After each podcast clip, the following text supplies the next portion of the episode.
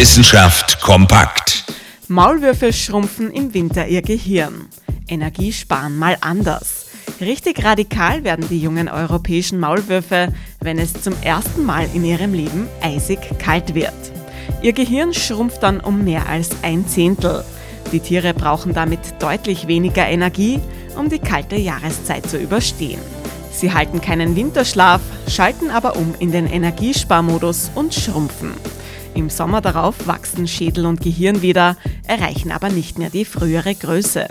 Im Lauf ihres etwa fünfjährigen Lebens werden die Maulwürfe also immer kleiner. Das Phänomen, benannt nach dem polnischen Zoologen August Denel, ist auch bei anderen Tierarten zu beobachten.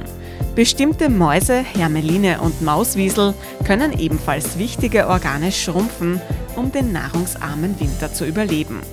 Übrigens, europäische Maulwürfe bringen gerade mal 60 bis 120 Gramm auf die Waage. So klein und kann immer noch schrumpfen. Denken Sie das nächste Mal an diese Meisterleistung der Anpassung, wenn Sie sich im Garten über einen Maulwurfshügel ärgern. Interessante Themen aus Naturwissenschaft und Technik.